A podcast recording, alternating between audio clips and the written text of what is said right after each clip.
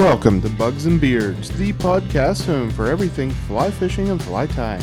Kick back as we sit down and talk with some of your favorite fly tyers and fishermen while we discuss with them the tips and techniques they've learned on the river and behind the vise so that you can use those lessons learned to make your time more effective.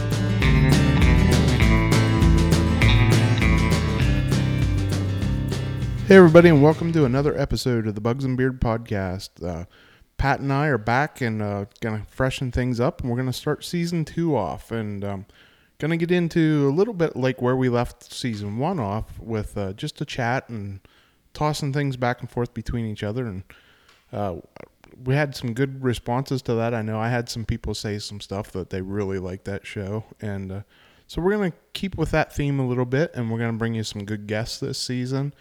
And uh, I'm sure when I get out on the show scene, I'm going to pick up a couple of the guys that you want to hear from and that stuff too. But for the most part, we're going to mix in some good, just chat, chit chat between the two of us. And uh, what do you think about it this year, Pat?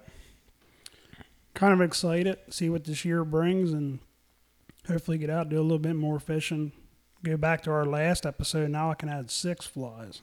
oh, yeah? After our smallmouth trip we had this summer, I could definitely add a Euro streamer into that. Man, we slayed the smallmouth that day. Yes, we did. That was good. I, and uh, I've been fishing that for trout, and I would definitely, definitely add that into my list. Oh, no doubt. I don't know which one we bump out, but that that would definitely have to be on the list of the top. Yeah, that Yeah. that was very productive. Yeah, Euro jig. Um, I have a have a video on my YouTube channel that the Euro jig. It's a Lance Egan pattern. Uh, Actually, a Pat Weiss pattern, I think. Yes. Pat Weiss pattern. He shared it with Lance Egan. Lance Egan put the video out. Tie it in multiple colors. Yes, and it it worked in multiple colors. Yes, it did. Um, the smallmouth loved the silver. Yes. Represented the- a little mini. Like the olive.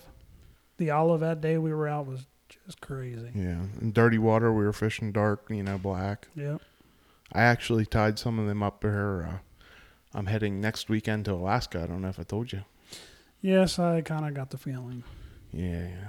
So Yeah. lots of pink. Oh yeah, I think I did. I sent you a picture of my box full of pink stuff for grayling. Yes, yeah. yes, yes. So some of those were Euro jigs with a black body and a pink tail. Definitely take lots of pictures. Yeah, I'm going to. I hope I catch one. So Watch out for the bears, no doubt. yeah, we're gonna have to get some bu- or bear spray when we land. so just a short weekend trip, but we're gonna try to fit. We're gonna do some sightseeing. We're we're really excited about it. We're gonna fly into Anchorage for three days, spend three days on the ground there, and fly back. Just a long weekend trip, and uh, drive around Parks Highway, head up towards Denali, and just jump out and fish wherever we can find some water. Yeah, they'll see me getting snow, won't they?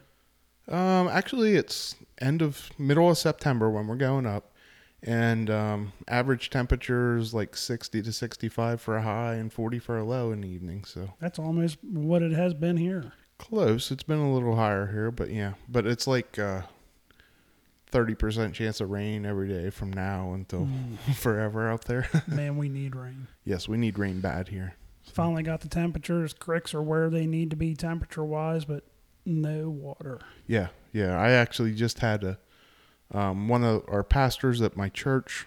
He just te- texted me and sent me a picture of a big palomino he caught today, Mm. and uh, I said, "Oh, nice." I said, "There's actually some water up there," and he says, "Well, just a little bit." that is, It's a shame. We definitely need some water. yeah, that's the thing. It's feast or famine with the water Oh, around here, and and it runs off so quick. We get the ground's so dry it hits and runs off, and you get a little bit of color for one day, and it's gone. Yeah, because we had good rain there last week. We had two good days of solid rain, and it never really bumped the cricks. Mm-mm, no, It really didn't even off color a creek. It off colored uh, the Frankie by the shop for about a day, but I mean it was a it was one solid day and that was it. It was gone, and it was just off color. It didn't bring it up at all. and still not fishable. No, huh, it's too low. it's too low. It's coming. It'll come. Definitely. But um, today what we're going to get into talking about is what makes a good Euro nymph. Last time we talked about some patterns, and of course, you know we're both nymphing guys, so there was a lot of nymphs on our list of flies. But today we're going to talk about the qualities that make a good Euro nymph. So um, I don't know. How do you feel about it? What's what's your strong point, or how do how do I want to say it? I, I, you know, if we had our choice, we're gonna be Euro nymph, and when I go to Alaska, I'm gonna be Euro nymph in Alaska. You know, so I know in my mind what I want in a fly. What do you look for in a fly? I definitely try to keep it thin. You definitely gotta stay thin. Yeah, definitely thin, thin for the win. Yeah. I mean, in the beginning, it was you. You tied. You thought you were tying heavy, and then we got away from heavy, and we even perdigons. And I, I can still look back over different things on Instagram and see people that tie perdigons, where and I did the same thing when I first started tying perdigons. It was almost like a cone Yeah, like an ice cream cone. thin at the tail, perfect, you know, direct, exact same size of the bead. Yeah. And now, to me, I, have a gradual, slight, slight taper. You just you don't need all that. Yeah, you're almost covering the hook Yep, and and you know running it right to the bead. less is more. Yeah, and your taper, your taper now is your whip finish, Yes. Yep. more or less. Yeah, yeah, I know that's the way. There, I mean, there are a few of my perdigon patterns. One that's been working for us this year was the spring chicken pattern, That is crazy. and you kind of have because of the amount of material that's put into that, you kind of have to build a little bit of a taper up on that one. Yeah. So I mean, they fish. Don't get me wrong; it's it's gonna fish just as well, but I have found that less is more, just like you said. Yep. Yeah, flies. the flies you put less into, and you can keep skinnier, are gonna sink faster. Your sink rate's gonna improve, and it'll definitely get to the bottom faster. And that's even with dubbing. Oh, Walt's worms. I used to Walt's worms were the same way. I'd make them thin at the back where I tied in the tail, and it was all but to the size of the bead when I got up there. Now it's just enough to cover the hook. Yep. I whenever I started out, and actually my video from well six or so years ago on the Walt's worm, the first one I put out. I mean, it's a big, buggy looking. Looks like a big fat, uh, not even a millworm, a grub worm. I, I guess you would say. I mean, it was big and fat. That's the way I fished them, and you know, the funny thing is, is I would fish them. The, I would catch fish on them. The fish would chew all that dubbing off. It would get down to the wire. Down to the lid. And that's when I would really catch the fish on it when it got thinner. And I never put that together until now. But Down to the lid. yeah, but we kind of we we made a list, and uh, we're we're gonna kind of go off that list of keys that make a good good Euro nymph, and uh, we picked six things. We could probably write more, and maybe some of them overlap. But um, for key factors that make a good Euro nymph, number one, I'm gonna say number one and number two on my list is minimalism and proportion, and they're kind of along the same thing, but but they're not. And by minimalism is, is what I mean was exactly what Pat was talking about here a second ago. You know, thin as in. You want to keep everything as small and minimal material as you can. And I know that collars. I used to make big, humongous collars, and that's one thing that's really cut down on me now. Oh, I was the same way. Glo-Brite, man, I love Glo-Brite.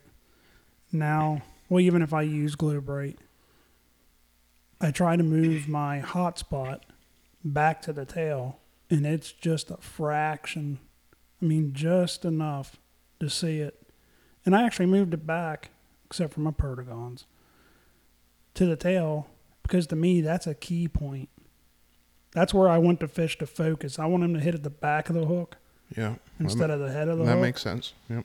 that was something I played around with for a while. I had it in the front, went to the back, and actually Tim Kamase and I, when we fished this spring, we had this exact same conversation, and he kind of agreed. It's in the back, to me, is where they're going to key, and that's where you want them to key, where the point of the hook is. Well, no doubt, and that's where you want them to hit too. Like you don't, you know, that was one of the things. And back to that Euro jig, one of the things whenever we started tying it that I couldn't get was tying that big long tail on it. I could never, I was always afraid of a short strike. Whenever I tied woolly buggers, it was always a short tail because I didn't want a short strike.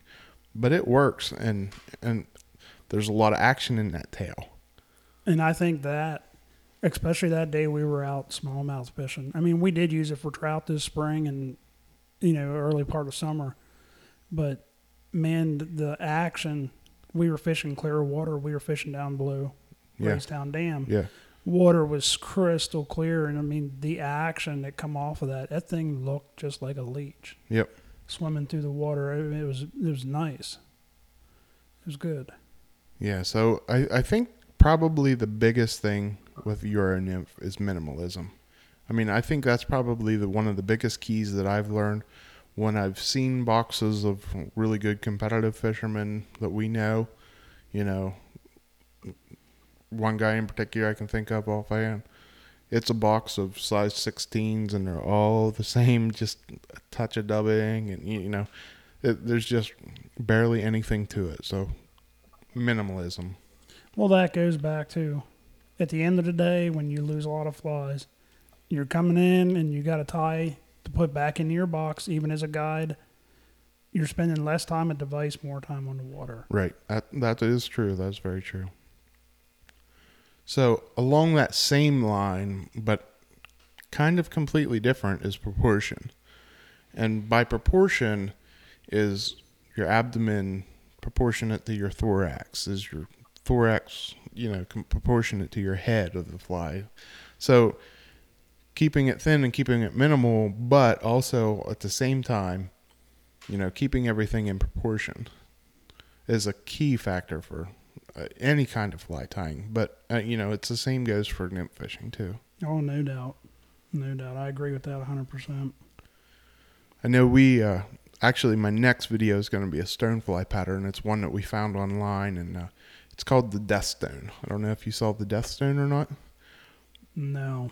It's a really really cool stonefly pattern. I'm not going to describe it. I'll well by the time the podcast gets out, the video is probably going to be out. Oh, thanks. But anyway, um, it's a really cool fly, and we were trying to figure out what materials go into it. A guy came into the shop and said, "Hey," he said, "break this down for me. Do a video of it. I want to know how to tie it." And um, I said, "Okay." So I figured it out, and then him and Dad, when I was at work the next day, him and Dad tried to tie it, and I used what the original guy used, and he used dumbbell eyes, and not dumbbell eyes, bead chain eyes. The bead chain eyes were proportionate to the body of the fly. With Dad and his tying, he put a pair of dumbbell eyes, and the dumbbell eyes just look huge compared to the rest of the fly.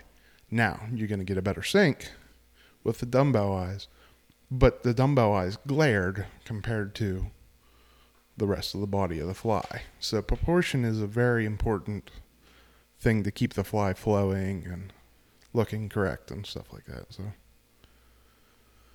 Yeah, but if you're tying Euro, you could tie some ugly flies. Oh, you can. You, you very fish. very can. Yeah, and and that's a that's one key to Euro nymphing. That when I guide, one thing I stress, and it, it sounds when I say this, it's gonna sound weird to hear it, but it's presentation over presentation. And it's the same word, but it's the way you present the fly to the fish over what you're presenting to the fish.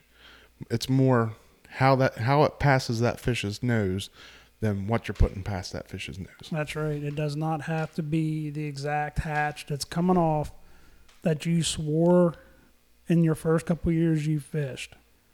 That I have to have the right fly. I didn't catch no fish today because I didn't have this. I didn't have that.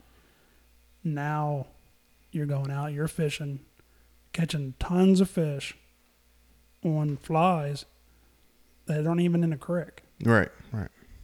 Because most Euro flies, they kind of resemble, but they really don't even look nothing close Right. to what's there. Yeah, I mean, you almost throw match of the hatch out the window with your. Yep.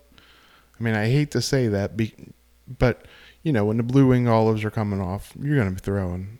Uh, say it for me. Frenchie fly. Frenchie fly. Yeah, I, I always that one always slips my mind. But Frenchie fly. Blue winged olives comes off, you're going to be throwing a Frenchie fly. all day long. But then when the blue winged olives are done, you're still throwing a I'm Frenchie still fly. throwing a Frenchie fly. right. I throw Frenchie fly a lot. yeah. So in, in in that sense, match the hatch kind of goes out the window. Just tie it in different colors. Yeah. You could fish it year round. And that's the thing. It's you know, there's so many different bugs in the water. Oh man. And and and I, I guess we're gonna get into we're gonna touch on like the Frenchie fly a little bit in later on in our podcast here, but probably the next thing I would say, the next important thing would be sink rate. Um, would you agree with that? Definitely agree. When I first started, to me, to get to the bottom, I needed to tie heavy. I needed size 12s, big, heavy beads. Oh, I had a stonefly Or, on all the time. Yeah. Yeah. And now, since we have fished with Gordon, and basically it all boiled down to tippet, playing with your tippet. And once you can get that into your head that that long Euro rod's going to protect that 6X, six and a half, seven tippet, you can chuck size 16s and get them to the bottom the same as you can a 12 Mm-hmm. you're going to find that the 12s and the 14s, I very seldom tie. I mean, I have a box for heavier water in the spring, Right. but those bugs are more of a hindrance because they're constantly stuck on the bottom. Yeah. Yep. Now that I've gotten into it, Yep. but yeah, it's definitely it's night and day. To me, it's a tippet thing. Yeah, yeah. I mean, your tippet definitely controls your sink rate, but you're also, you know, you're also controlling that with your bead, what size oh, bead Oh, you're using and stuff too. But and also with your along with the sink rate, like you're not going to be using lively legs or something like that.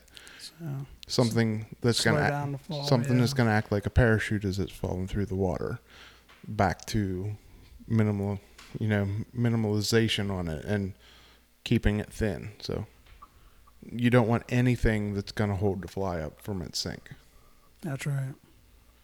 You want it natural. yeah Natural fall. except when you're fishing a mop fly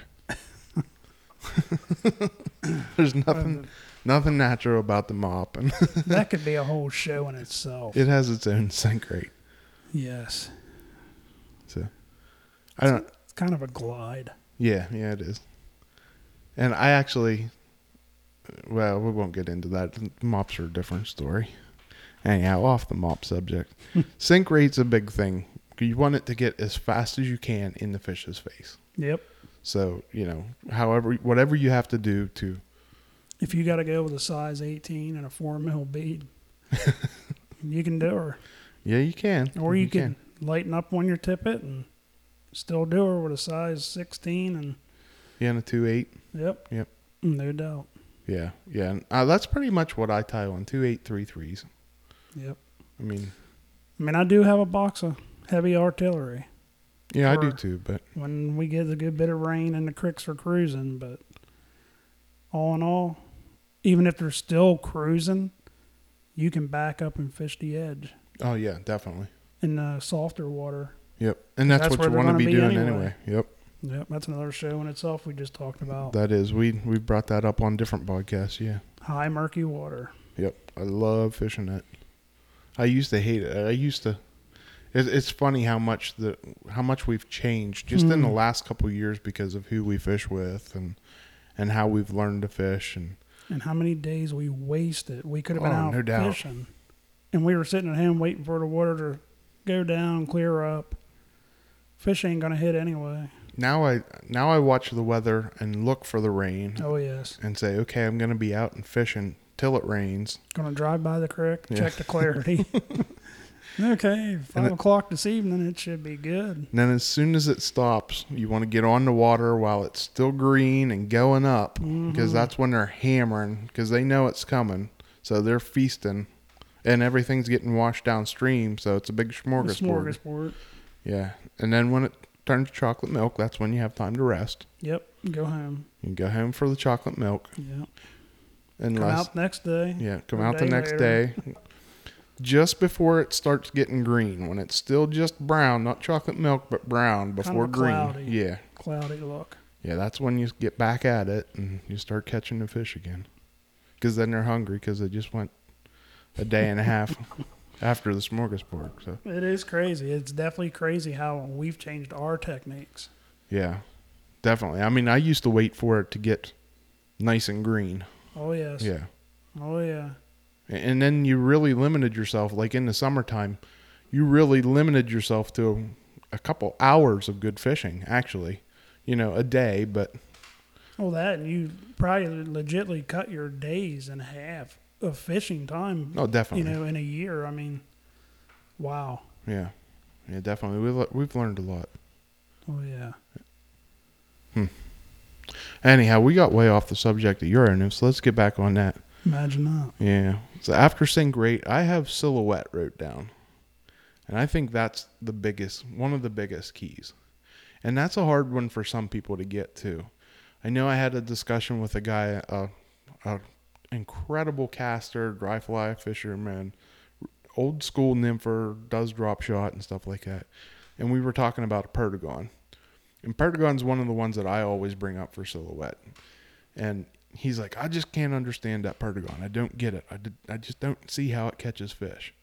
And I tell people, I told him, I said, I tell people all the time when I'm guiding, I pick up a stone, I turn that stone over, and what's it covered with? It's covered with mayflies, Yep. Little mayflies. little mayflies. And I say, you set that Perdigon on that rock right beside one of those mayflies, and it's the exact same silhouette. That's because they're big at the head and Big at the head and the tail. yeah, yep, exactly. And roach stones are like that. And but I'm- that's that's why they work. That it's exactly why they work. And he and the guy's like, yeah, but it don't have any legs or anything. And I was like, who cares? I said. He said, well, he he said, well, what happens if it's sideways or turning through the water? I said, any fly that rolls through the water is going to be turning, and it's always going to be seen at a different angle. You know, if a if a if a nymph gets knocked off a rock, and it's flowing through the current, it's going to be rolling through the current, and it's going to be caught by, by that fish's eye at all different kind of silhouettes as it's going by. So that perdigon makes the perfect silhouette of a mayfly. That and to me, like you just said, I tie a lot of perdigons now on jig hooks. Yeah. And everybody was under the biggest misconception that jig hooks ride point up all the time. They do, but they don't. They do, but they don't. Yeah. They will tumble. They will. Exactly. And guys are always, that was a big debate there for a while. Where do you put the wing case? On the back? On the belly? Yeah. Behind behind the behind the eye of the hook because that's a, would be technically the top of the fly if it's riding correctly. I tie mine on top. So then when you flip it over, invert it, it is wrong. I'll be honest, I don't put a wing case on it. I still do.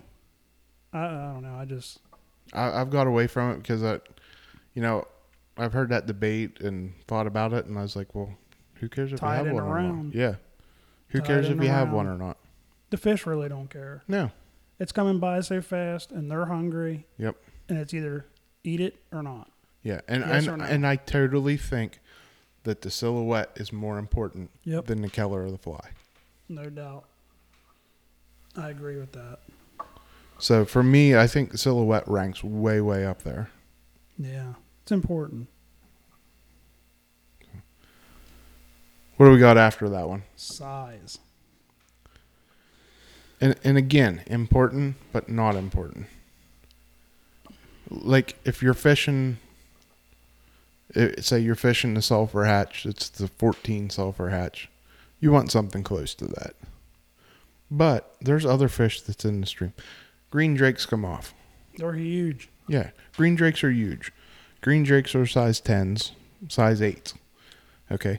But how often have you ever fished a green drakes and not caught on the green drakes, but you caught on the on the mayfly that's coming off at Yeah. the same time? That that's true. You know, so size is important, but it's not as important. Size is more important. I think size is more dictated by clarity of water. To me, winter. Cold. Yeah. But even in the winter, yeah, you're gonna have crystal clear water most of the time in Yep. the winter. And yeah, I would agree with you on that. In the wintertime here, we have our most of our creeks are really clear, and they're cold. So I would say size. That would be when size definitely. I mean, Yeah, I That- mean, that's given. yeah, I, I think size is important. Like, and where I'm thinking size is really important when season first opens in the spring, early spring here, April for us. You can throw whatever you want; those stockfish are going to eat it. Oh yeah. And most of what I'm throwing in is 14s, maybe some 12s, but mostly in around the 14 to 12 range. But when June rolls around, there's nothing in my box over a size 16. 16, 18. It's 16 and 18. So size is very important for the time of year and the water conditions. You know, for example, water conditions, what I'm saying. If it's crystal clear and it's June, I got an 18 on. If it's June and rain just blew through and I'm fishing Murky. yeah, I'm, and I'm at a hole that I'm thinking of right now on on Yellow Creek. That's a big deep hole. I got a 14 Perdigon with a big heavy bead sinking me down to the bottom of that hole as quickly as I can. So you know, it could still be the same time of the year, but water conditions could dictate a Oh, bigger yeah. fly. Yeah. I agree with that. So size is important, but not. I, don't think it's as important as other other things on there. And I think lastly, in a Euro nymph is imitative qualities, imitating it match the hatch, like we just talked about earlier. I'll agree with that. Yeah, it's you tie a lot of bugs in Euro that really they resemble, but when you first start fly fishing, you're taught you want to match the hatch, Yep. and then when you start tying Euro, you want to imitate. You, you know, so many when you begin fly tying and you take a TU tying class or something like that. Gotta have legs. Yeah, you know, you got to have it's it's old school, you know, feathered legs and stuff like that, but a lot of wet flies. It, the stuff that's easy to tie, the stuff where you're teaching techniques, which is correct, the correct way to do it. And I'm not downing that at all. But they're teaching you patterns, the local patterns, the local flies that come off. When you get into Euro nymph, it's a different train of thought. Just a completely different technique. And you can mix it up. I was thinking offhand, the creek I fish right beside the house there. The other year I was fishing it, and I was fishing a perdigon on the bottom, and then up top on my dropper I went with your partridge and flash Mm-hmm. because I was letting my flies come out of the drift. There wasn't a whole lot of room to set in the creek. It was very hard to fish, you know, setting the hook wise. And I was letting the flies come out of the drift almost like a wet fly. Yeah, and rise. And that's when they were pounding it. Yep. I mean, hard. Yep. I mean, I was still catching them in the hole, but when you were coming out of the hole, should have been ready to cast. That's when they were really pounding it. And I ended up switching over. I mean, you could still use wet flies and stuff like that. You can integrate it into your Euro, Oh, no doubt, no doubt. and it'll work. Yeah, definitely. But then again, I also did the same thing with Frenchie flies. Just kind of let them come up off the bottom and float through, and that worked too. Yeah, that's one thing that I do probably. I don't. I don't know. Well, and I'll say this: my son and I. I often compare my son Colton, his style of fishing to my style of fishing, and he catches way more fish than me because he sets the hook on everything, and I tend to. You know, be more analytical. I always say and think, ah, rock, rock, rock. Ah, maybe a fish. I'll set the hook. Eh, But he's like, ah, rock, set the hook rocks at the hook, you know. And he catches more fish because they're not all rocks, some of them are fish. But I tend to catch more below my drift where he's never getting into. Yeah, because he's done picked up. Yeah. Yeah, he's already on to another cast and so I tend to fish a lot more below the drift than he he is fishing. So uh, maybe that's the old wet school old school wet fly fisherman in me. Who knows, but Well, it's Euro. You're breaking all the rules. yeah, I know. So, Breaking all the rules, even with your flies. yeah. But yeah, imitative quality. I mean, there's a time like right now, this time of year on Yellow Creek, one of the flies is, that's big out there is a black fly larva.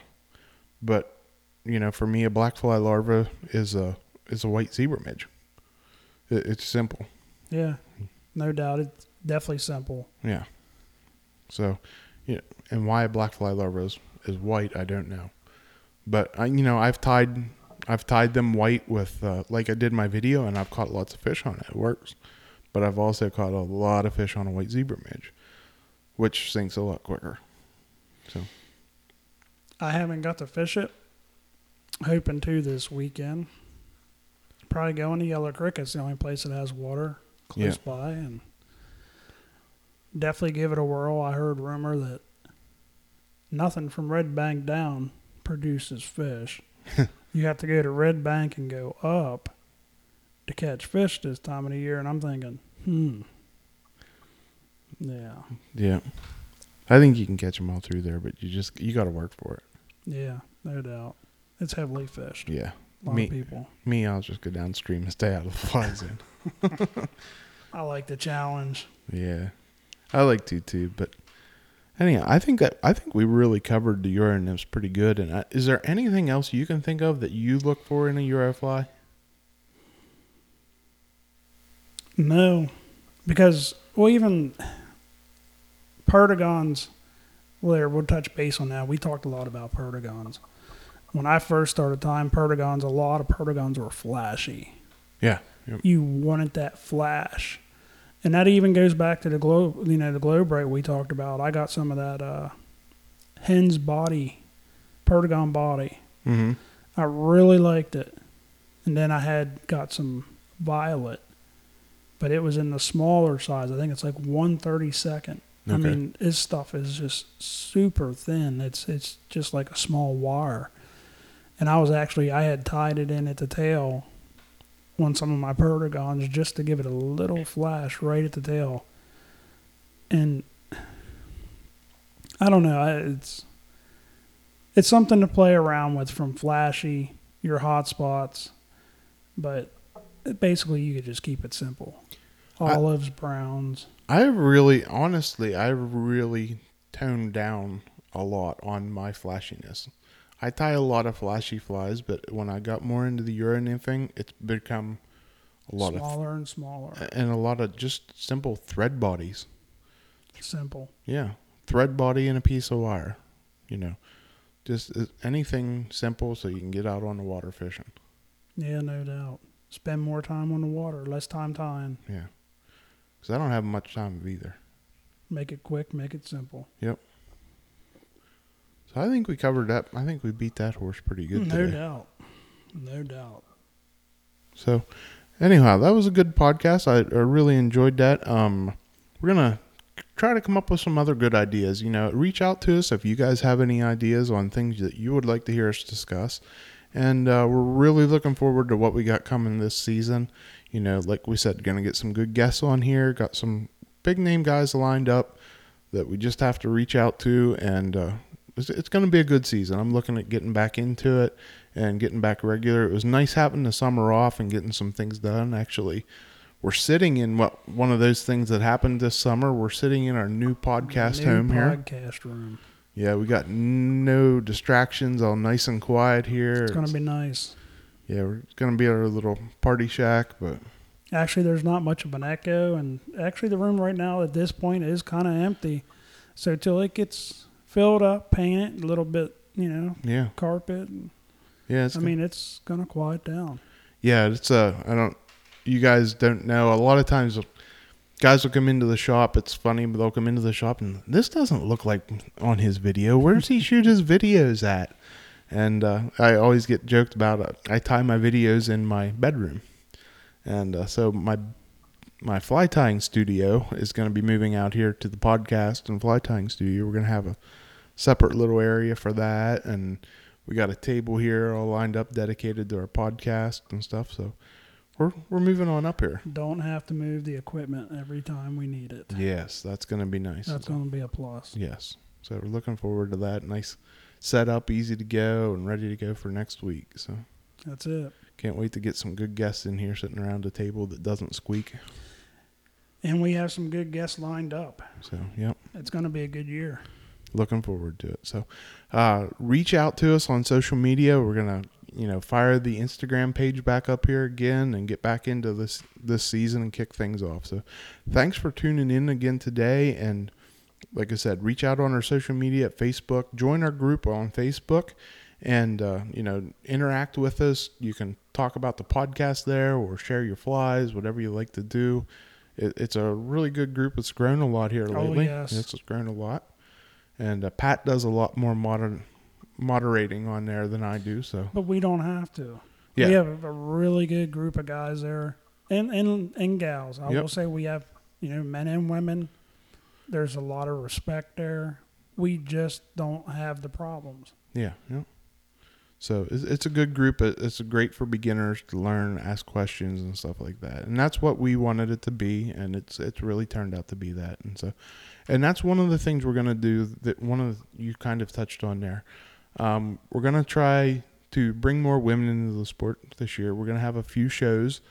Um, hopefully, I can find a, the lost episodes. We'll call them. we have a really good guest on there if I can find that. But you know, go back and listen to the one with Nicole March. That was a great episode. Yes. yes. And um, Tracy, Tracy. Tracy, Tracy Yes. McAfee, she she was a great episode. But we're gonna have some other women on here that are very instrumental in the fly fishing industry, and uh, so we're looking forward to that. And you know, trying to bring some new blood in and revitalize the sport and you know bring it up to speed. in this- Way of the future. it is. It is. And honestly, like my wife, we're going to Alaska next weekend. My wife's going to be there in a pair of waders right beside me. She's going to be filming a lot, I hope. But She's gonna be looking for bears the yeah, whole time. yeah, she there. will. She's not to be concentrating on the fishing. Yeah, but, she's like, you fish, I'll watch. yeah. but she's to be fishing with me too. So That's good. yeah. So I'm gonna have. I'm having a lot of fun with this. It- It's been a. It's been a good life I've been blessed with. So I can't complain. I can't complain either. Things are definitely getting better and better. That's good. So thanks for listening to us, everybody, and uh, join us around the podcast here next time as we bring it to you. And uh, can't wait to can't wait till next time. Yep. See you next time. See you later.